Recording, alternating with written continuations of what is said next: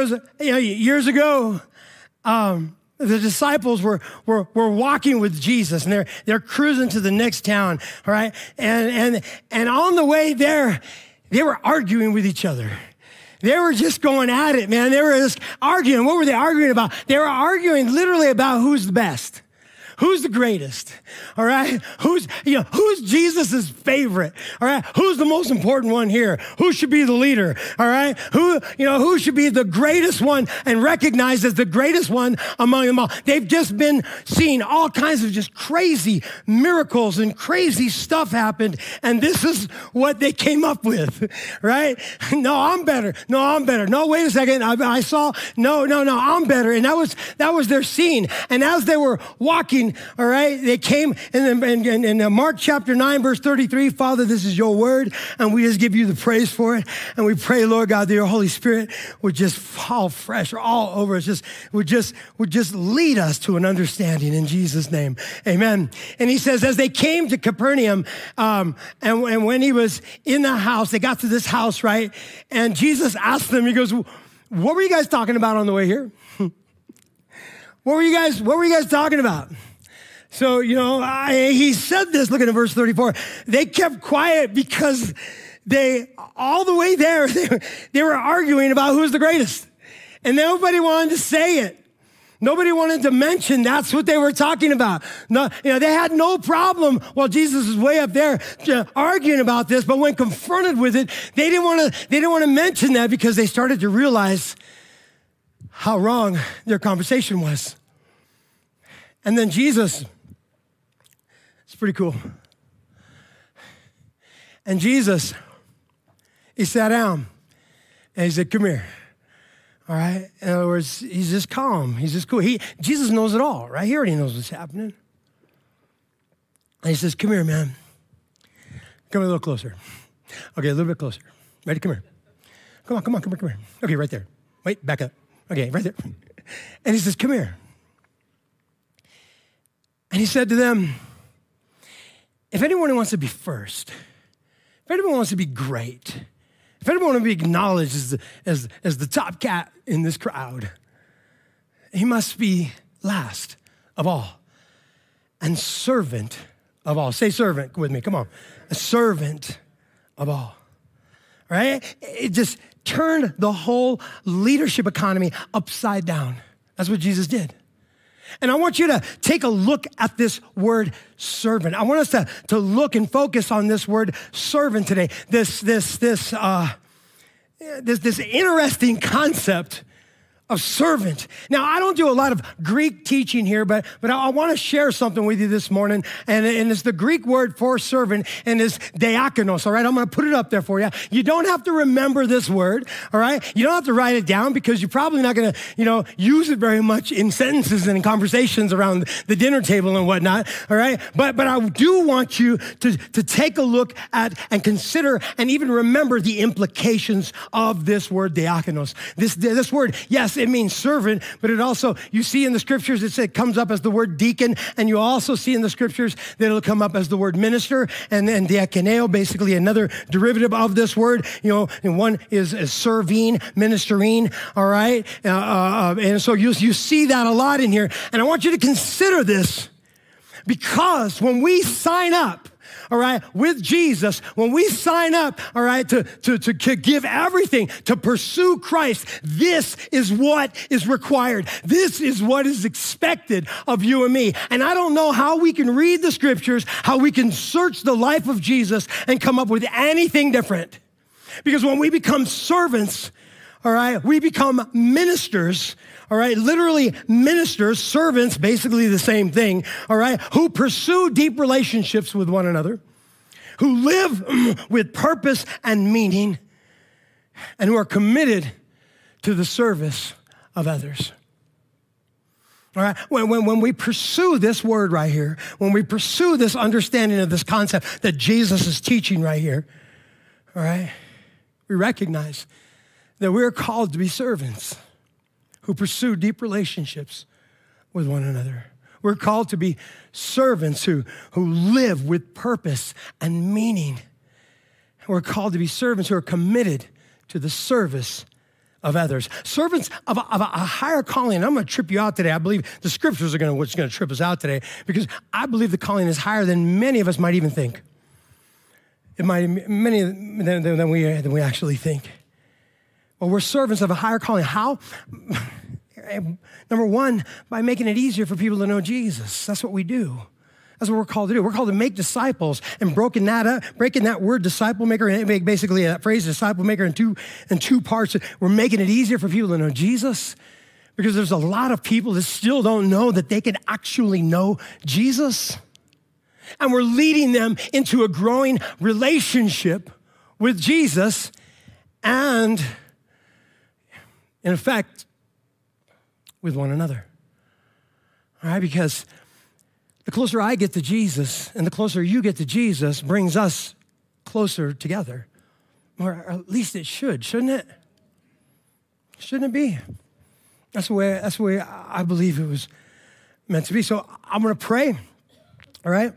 I'm going to kind of review where we've been. We're in this Ephesians series. And then I'm going to blast through some about 5 or 6 verses, all right, in our text today, and kind of sum that up. And I want to lead us back to this point of servant, okay? So let's pray. So Father, we just give you the praise. We give you all the honor and the glory, Lord God. And Lord, we pray in the name of Jesus Christ that we could be students of your word today, that we could understand maybe how we have taken these concepts in your word and elevated them to areas that you've never called us to elevate them to, and changed them and created our own context and understanding of them. But Lord, we pray, Lord, that you would just wipe the slate clean today and help us understand that this has always been your work, and this is our job to witness it and to be witnesses of it. It's your work, Lord God, and our witness. In Jesus' mighty name. Amen. Praise the Lord. So we're in this. I don't know if you haven't been here, or you haven't been here for a while, or whatever, if it's your first time. We're currently, as a church, we're going through the book of Ephesians. All right, it's a letter written in the New Testament by the Apostle Paul.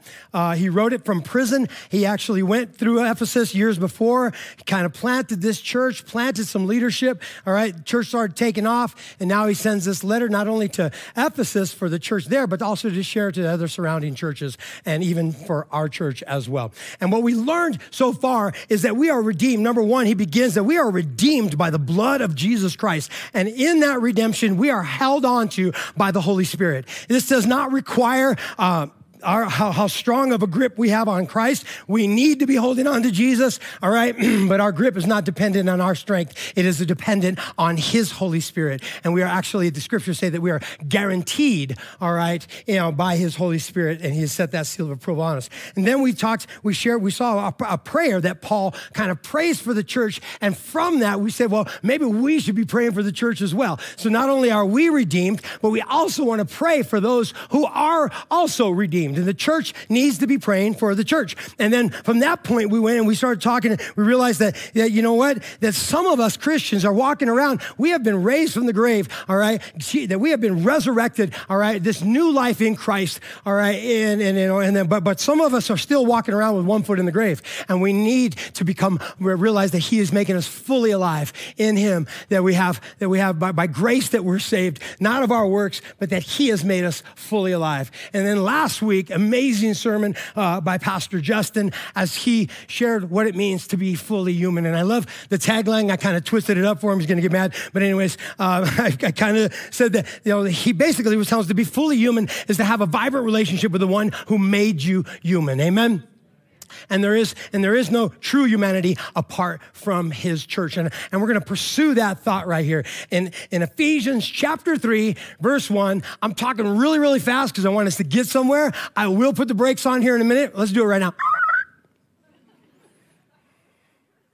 Slow down, we'll breathe a little bit. All right. Because your hair, I saw, look at your hairs are flying back like this. All right. Like, dude, I know, I'm trying to get us someplace. All right, so Ephesians chapter 3. We're not exhausting every verse as we go through this book of Ephesians. I believe that God has called us for this particular study to certain points that he wants us to focus on as a church. as we discover what it looks like to have a firm foundation. The firm foundation of the church. You and I, we are the church, right? This is the school building, right? It's actually owned by the state that is owned by God. So we have the privilege of being in here, but we are the church. And the world needs to witness this church because it's his work and our witness, amen? Ephesians chapter 3, beginning in verse 1. I'm going to read through a few verses. Words are going to be flying all over the place because you're like, what in the world does this mean? All right, your homework once again this week will be to take these verses home, to study it, to check our work, to check your work, and to trust his work. I'll come back to that in a minute. Ephesians chapter 3. No, actually, I did not have coffee, as much as you may think. It actually had a cup of hot chocolate. I think it's actually worse than having coffee, but anyways. All right. Ephesians chapter 3. Verse 1, speaking of this gospel, that review I just shared with you. For this reason, I, Paul, a prisoner of Christ Jesus, on behalf of you Gentiles. Paul was actually a prisoner of Nero, all right, the emperor of Rome, but he was there because of his witness of the work of God through the gospel of Jesus Christ. All right, he says, for this reason, I, Paul, a prisoner of Christ Jesus, on behalf of you Gentiles, you non-Jewish people, what that means, assuming that you have heard the stewardship of God's grace that was given to me, all right, this work that I'm supposed to be, responsible for, how the mystery was made known to me by revelation, as I have written briefly. He's kind of shared a little bit of that in the last chapter of Pastor Justin's sermon. When you read this, you can perceive my insight into the mystery of Christ, which was not made known to the sons of men in other generations, as it has now been revealed 2,000 years ago at the time that he wrote this, and even now today, to his holy apostles and prophets by the Spirit. So to sum all this up right here, what he's actually talking about is he's talking about how the gospel has planted the church of Jesus Christ. And he's talking about how there was a group of people, the Jewish people, who were God's chosen people for years and years and years and years before this. Now this gospel and God is actually brought those who are not Jews into the fold. And he's saying, we're not gonna have a Jewish church and a non-Jewish church. There's only one body. And he's basically saying that the blood of Jesus Christ, all right, was what brings everyone, Jew and non-Jew alike, to Jesus, to God. And because, like I said earlier, that which brings us to God, all right, will in effect bring us closer to one another. This was always trips me out, man. You know, when I first started reading about the church back in the day, when I was, started reading the Bible, and I started reading about no divisions and stuff like this and just one church. And I look at the landscape and I see all the different churches and all the different arguments that are going on between them. And I was like, man, this cannot make God happy. This is a huge reason why we call this church the church, all right? Ain't trying to get all crazy, all right? And so I'm not saying anything about anybody else who calls their churches different. That's fine. Don't hear what I'm not saying. Just hear what I am saying, okay? It says in verse 6, this mystery is that the Gentiles are fellow heirs, members of the same body, that's what we just talked about, and partakers of the promise in Christ Jesus through the gospel, right? The death, the burial, the resurrection, all right, of Jesus Christ. The gospel is what unites everyone. There's no community like the church community. There is no community. I'm talking about the whole one church worldwide, one church that belongs to Jesus. There's no community like it. Every race, every ethnic background, all right, is there. Every whatever communities, different social statuses or whatever are all there. All right, economics, every economic, status or whatever, whatever level you're at and economically, they're there. No matter what we might think that might separate us as a species, as a humankind, all right, in the church, there is no separation. There's only Jesus or not Jesus, all right? And if you're in the church, it's just Jesus. All right, it's pretty amazing if we allow it.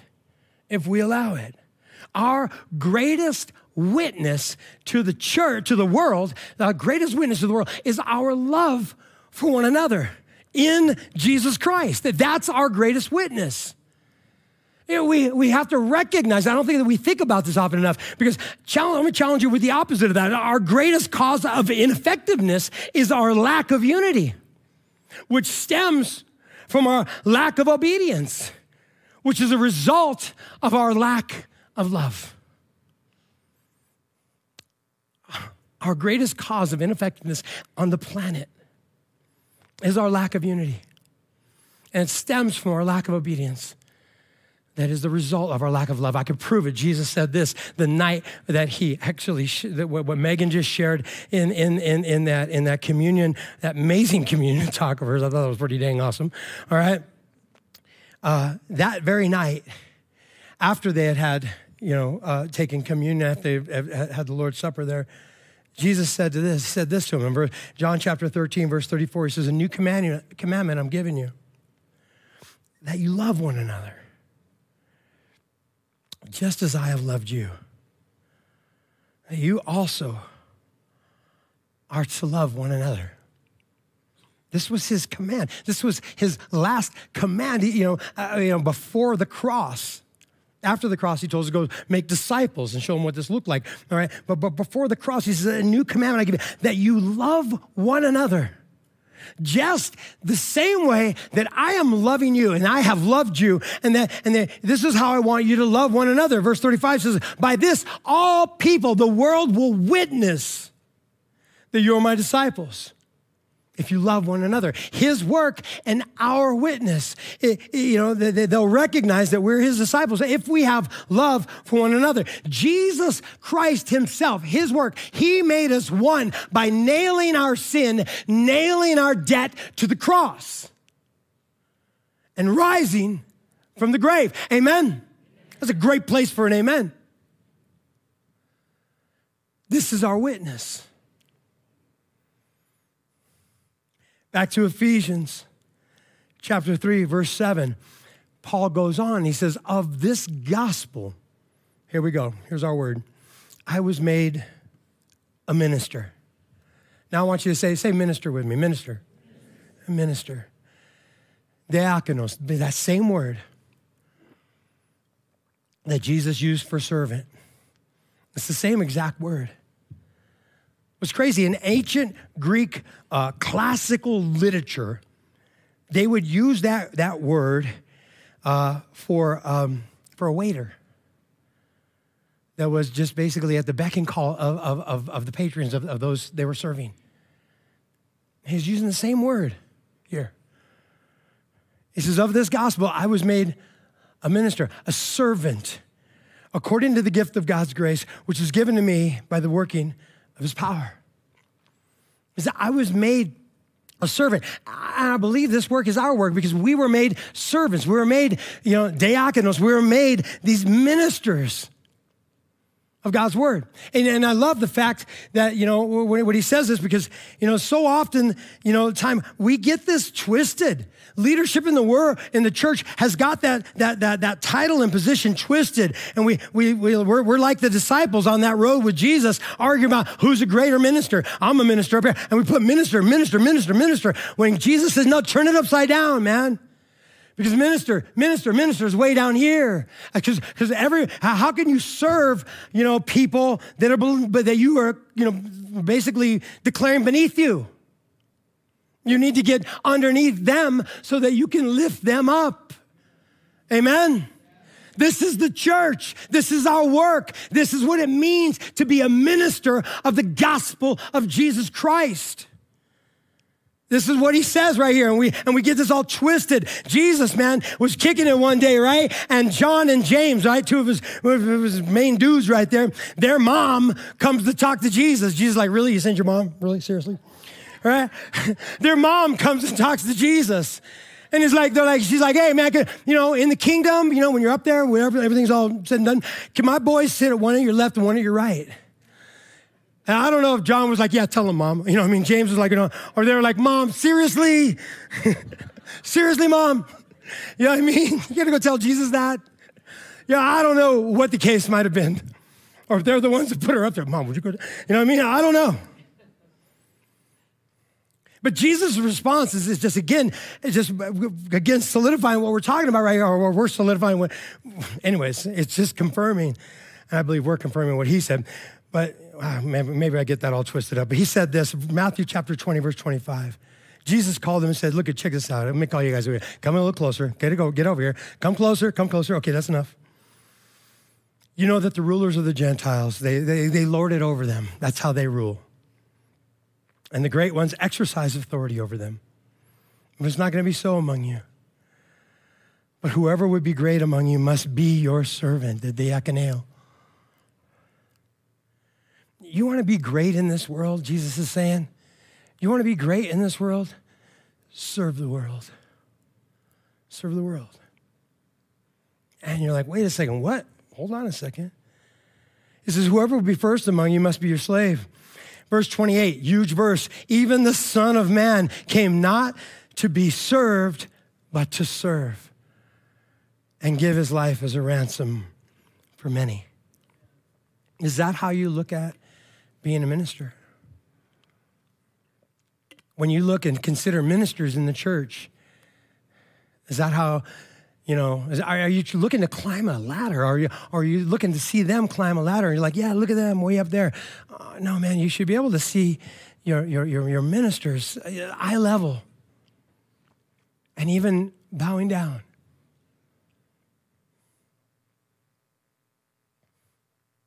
Jesus said, I didn't come to be served, but to serve and give his life. Give my life for a ransom of many. Ephesians chapter 3, verse 7. Of this grace, I was made a minister. I was made a servant, he says, according to the gift of God's grace. Because we're looking at it like, okay, I don't know if I got that in me to do that. I don't even know if I'm good enough to do that. I was talking to some amazing homies of mine here in the church, and it was funny because they were in service and they were watching as people come in, and don't act like you've never done this, all right? And they're like, what is she doing here? Really? What is he doing here? As if, you know what I mean? You know, they're having this conversation, and then it came to them. They looked at each other, go, wait, what are we doing here?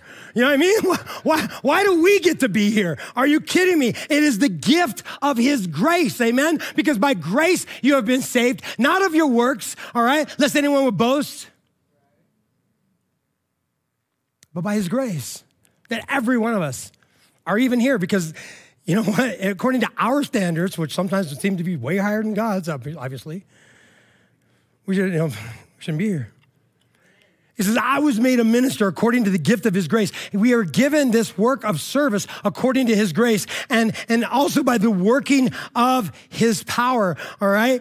By the working of his power. I've had people come to me so often, and maybe sometimes when you tell people about Jesus, you know, you feel they're connecting with you in a way that is just amazing. You're like, I can't believe some of the words that are coming out of my mouth. You ever talk to somebody like that? And you're like, you can't believe these words that are coming out of your mouth. Like, I didn't even know I knew that, all right? And you're saying, stuff that's just amazing, all right? That is the working of his power that is within you, his Holy Spirit.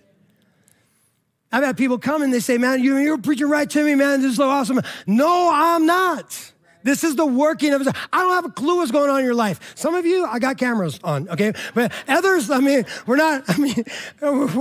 don't know. It's not me. It's not how great, I could be. It's just as the working of his power. This is what Paul was saying. Don't lift me up. Lift him up.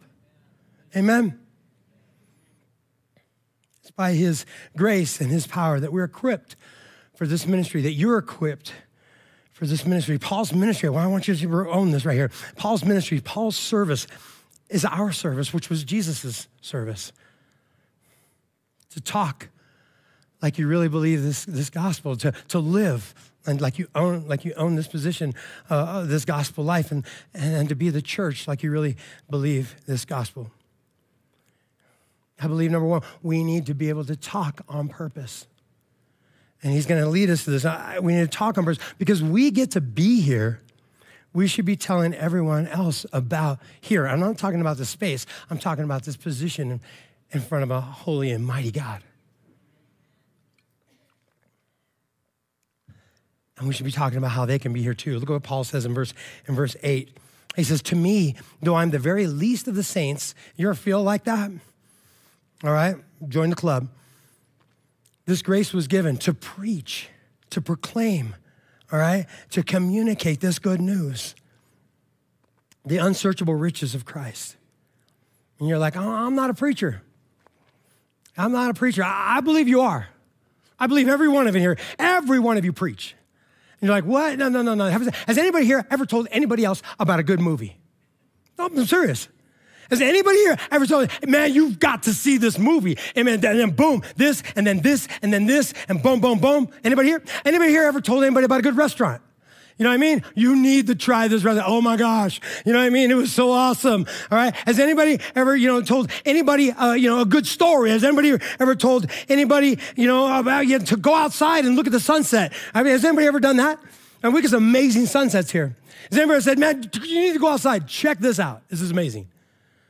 Why? Because we know that the movie, if they just go to the movie, it's going to speak for itself. If they go to the restaurant, it's going to speak for itself. If they go and look at the sunset, it's going to speak for itself. Amen. Why are we so hesitant to share the greatest news ever? You're already a preacher. You already communicate good news. You already do this, all right? I know why, because we think that if we're supposed to tell everybody bad news, right? Dude, you're just all going to hell. Later, you know what I mean? See ya, have fun. We think that, and nobody wants to do that. That's not what we're called to do. We're called to tell them the good news. Man, imagine the stories that you could tell if you just took this seriously, if you took God seriously, his grace and his working power to communicate this gospel. In the 1600s, there was this guy, his name was Donald Cargill, all right? Cargill, basically, and he lived at a time when the king of Scotland, basically, was... he was declaring himself, all right? He was declaring himself the head of the church. And Cargill, he just did not see that. He's like, no, I can't swear allegiance to that claim, all right? And there was also a group of people called the Covenanters, basically, of these guys that were like, they were not swearing allegiance to that claim, all right, either, because they truly believed that, and would die on that hill, that Jesus Christ himself is even the head of church today. 1,600 years later, after the death, burial, and resurrection, he is still head of the church, and that was their claim to fame. I mean, not fame, but that was their claim. And Cargill would basically, he tried to kind of bring the two groups together, the king and the Covenanters, but the king treated them so rawly and so inhumanely that he says, you know what, I'm done with you. I'm joining these guys. And he strapped on a sword. He strapped on a sword, man. And he tried to make peace, but what happened? So he joined them, man, and this is where he started running campaigns of preaching in open spaces mixed with guerrilla warfare. Seriously, because it was a dangerous thing, right? And these guys, they would have to meet in secret when they would talk, and they would kind of plan the way they were going. And he fought a bunch of times. One time he got really severely injured, and then he actually retreated into the Netherlands and kind of nursed his wounds and came back into the fight. One time he was with a guy, what was the guy's name? Henry Hall, in 1680. And they had kind of retreated to this inn, and they weren't there to discuss plans. They were just there to just enjoy one another's company. And as they're sitting in this inn, this nobleman walks in, right? And he sees them there, and he says, you guys want to share, would you mind sharing a glass of wine with me? They said, sure, have a seat. So he sits down. And after they finish the wine, he stands up, blows his robe, and whips out his sword. And he was a governor, all right? His name was Middleton. He was a governor there.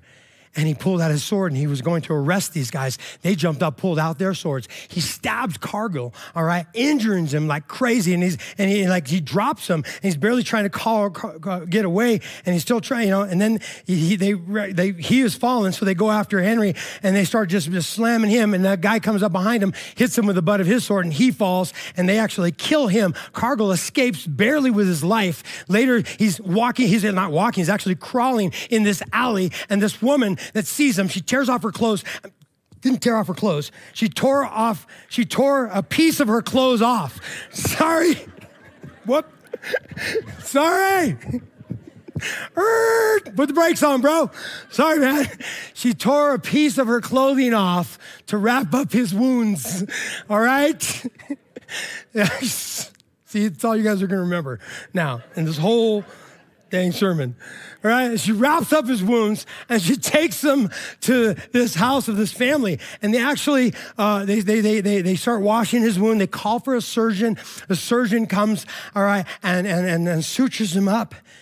Within a few hours, he's able to stand again, and he splits to a neighboring town, I forget the name, and he starts preaching again. And he takes his money, he had a bunch of money on him, he took money, starts feeding the poor. Within hours, the next day, feeding the poor. I think sometime later that day, he's standing on this hill in this town, preaching out of the book of Hebrews. His clothes are still bloodstained, right? And he just kept on preaching. And he kept on just running around preaching, man. And they kept trying to trap him, and they couldn't trap him. They just tried to trick him and capture him. For the next year, it wasn't until a year later that they finally captured him. And it was crazy because he was on his way, all right, to the hangman's noose. And everybody was tripping because he looked happy. He didn't look like the rest of the guys that go to the hangman. He looked happy. His last recorded words are this right here. The Lord knows I go on this ladder with less fear than I ever entered the pulpit to preach. Cargill says, preaching the gospel is scary, but you guys ain't got to worry about somebody running a sword through your gut, woman tearing her clothes off in the alley. You ain't got to worry about none of that. All right? Let's just go with it, all right? Might as well. You know what I mean? You don't worry about none of that. I know. It's tough. But here's what I want to say. But to doubt yourself in this area is to have trusted only in yourself when it comes to sharing the gospel. If you are doubting yourself and sharing Jesus, then you're trusting only in yourself. You're a communicator of good news. You are. Every one of you are. You do it. All right? And now you have the best news as well as the working power to share it. Communicate it, man. And then you need to live on purpose. All right? Yeah, you need to talk on purpose because you have the greatest news on the planet, but you also need to live on purpose. All right? Because your life is a light and people are going to look over your shoulder. Whenever you start to share this good news, they're looking over your shoulder. They're looking at your life to see if you actually believe this. Your life needs to light up the place. Look what he says in verse 8. He says, and to bring to light for everyone what is the plan of the mystery hidden for ages in God who created all things. Your life needs to turn on a light. Too often, I share this with you often, we're so quick to curse the darkness, but how many of us are ready to turn on the lights? Your life is that light. Last Wednesday, the lights went out. You remember? I don't know, maybe not, up here in Lakeside anyways, there was a major storm in the middle of the night, woke us up. I mean, me and Debbie were like, what the heck? It was like this hail was just beating. We have a metal roof, so it was like, man, it was like, what? It was like crazy. And it got me kind of concerned. I thought, man, what about our car? We got our car's out there. Is it getting damaged? Is it breaking windows? And I get up to look, and I was going to start walking out from my bedroom. I started walking, and all of a sudden the lights went out. And I'm like, you know what I mean? Because it's pitch black. It's pitch black. You know, and I know my house pretty well. I could have made it through, all right? But one time I thought I knew my house real well, and I was walking to the bathroom in pitch black, and I didn't realize that my bedroom door was kind of halfway closed. And I'm walking, boom, right in not the door, right in the door, no problem. That edge, woo, you see a light. There's a light that goes off. You're like, where did that come from? You know what I mean? Bam, smack that thing. I'm walking, all right? And I'm just trying to be real careful, all right? I'm walking, and I'm coming up to my stairs because my bedroom's upstairs. I'm getting ready to start walking downstairs. The light goes on, bam. Woo, feel good about that. downstairs, no problem, all right? Go downstairs, walk outside, see what's happening, the cars are good, big old hail like this, right? But so many people are comfortable walking in the dark now. And they're surrounding us. And we're surrounded by them. And your life is a light that just shines the glory of Jesus Christ. And if we would just walk into the room and let that light shine and just light up the place for his glory. Not so people can see, wow, you're pretty shiny. I'm not shiny. He's shiny, and he's shining in me. Praise the Lord. Amen? Amen. That's what he's telling us to do right here. Gabe Lyons, I got a quote for him up here, right? Because you got to have a quote, all right? If you strive to be faithful to Christ, your life will paint a picture of what every human soul is longing for. Purpose, belonging. Identity, recognizing that I'm not here because I'm here. I'm here because he's here. So we need to talk on purpose, and we need to live on purpose, and we need to purposely be the church. Ephesians chapter 3, verse 10 says this, so that the church, this is where it gets weird, all right, kind of crazy, so that through the church, the manifold wisdom of God might be made known to the rulers and authorities in heavenly places. Basically, he's saying we are called for something greater than our own individual sanctification and our own individual salvation, all right? Angels are interested in what's going on with our church. Angels are actually learning about the wisdom of God and the work through the work of God through our church. It's his work and it's our witness. You're like, oh, this is kind of crazy. Well, you know what? This whole thing is crazy. All right? God is, supernatural. It's funny how many of us limit our belief in the supernatural only to the Trinity. We don't think that there's anything more supernatural out there, but we'll talk about ghosts. We'll talk about weird, creepy things.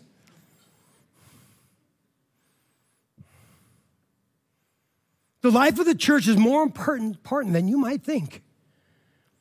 Angels are looking in on this. And God's intention is to teach them. And we're like, teach them what? All kinds of stuff, apparently. But what I do know is what is the unconditional pursuit of love. What the unconditional pursuit of love, God's love for us, can accomplish and lead us to. Let me ask you this.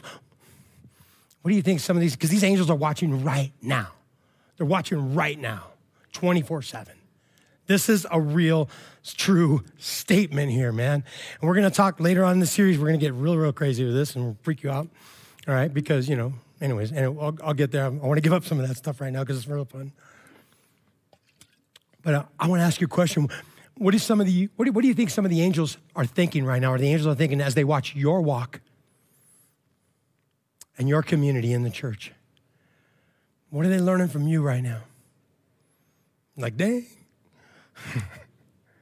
What are they learning? Because they're watching you, they're watching me, and God is trying to teach them a lesson through us. Last Friday night, I believe we taught them a lot. It was pretty amazing. I don't know if you guys were here for the night of worship out in the backyard. Insanely cool. So awesome. It was freezing. Yeah, praise the Lord, amen. It was freezing, but nobody cared.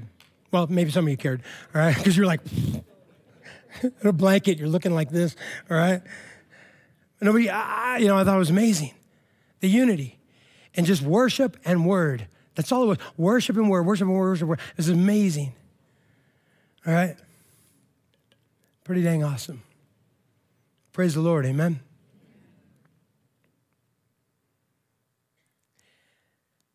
I'm out of time, and I need to just tell you, I just need to bring this home real quick. What I want you to do about all this, because this is a lot. I want you to read through this because there's more, all right? But I want you to recognize, look at verse 11, 12, and 13. Check this out. This was according to the eternal purpose that he has realized in Christ Jesus our Lord. All right, basically he had created, not just like he found out, but the word realized means created. This is what he had in mind. 24/7, not just a night of worship together, but 24/7 worshiping together, in whom we have boldness, access with confidence through our faith in him, to own the position of servant and minister. So the three things that we just talked about is what we need to pursue, and that is to talk on purpose. You got good news. You got the greatest news right here. Share that good news. Share all the good parts first, okay? And then to live on purpose.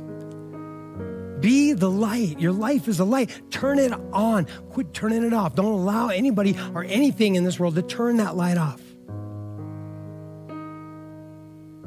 And three, to purposely be the church. Don't go to church. Don't look for a church. Be the church. Amen? Can we do that? He finishes with verse 13. Doesn't finish. Continues later. We'll go on with the letter next week more. Don't lose heart of what I'm suffering, because this is for your glory. In other words, I ain't suffering, he says. So what I want you to do is take Ephesians chapter 3, verses 1 through 13, our text for today. I want you to read that this week. Let that be your text for this week. And again, the three things: check our work, what we just talked about. Check your work. What do you think about this? And trust his work. Amen. Praise the Lord. Amen.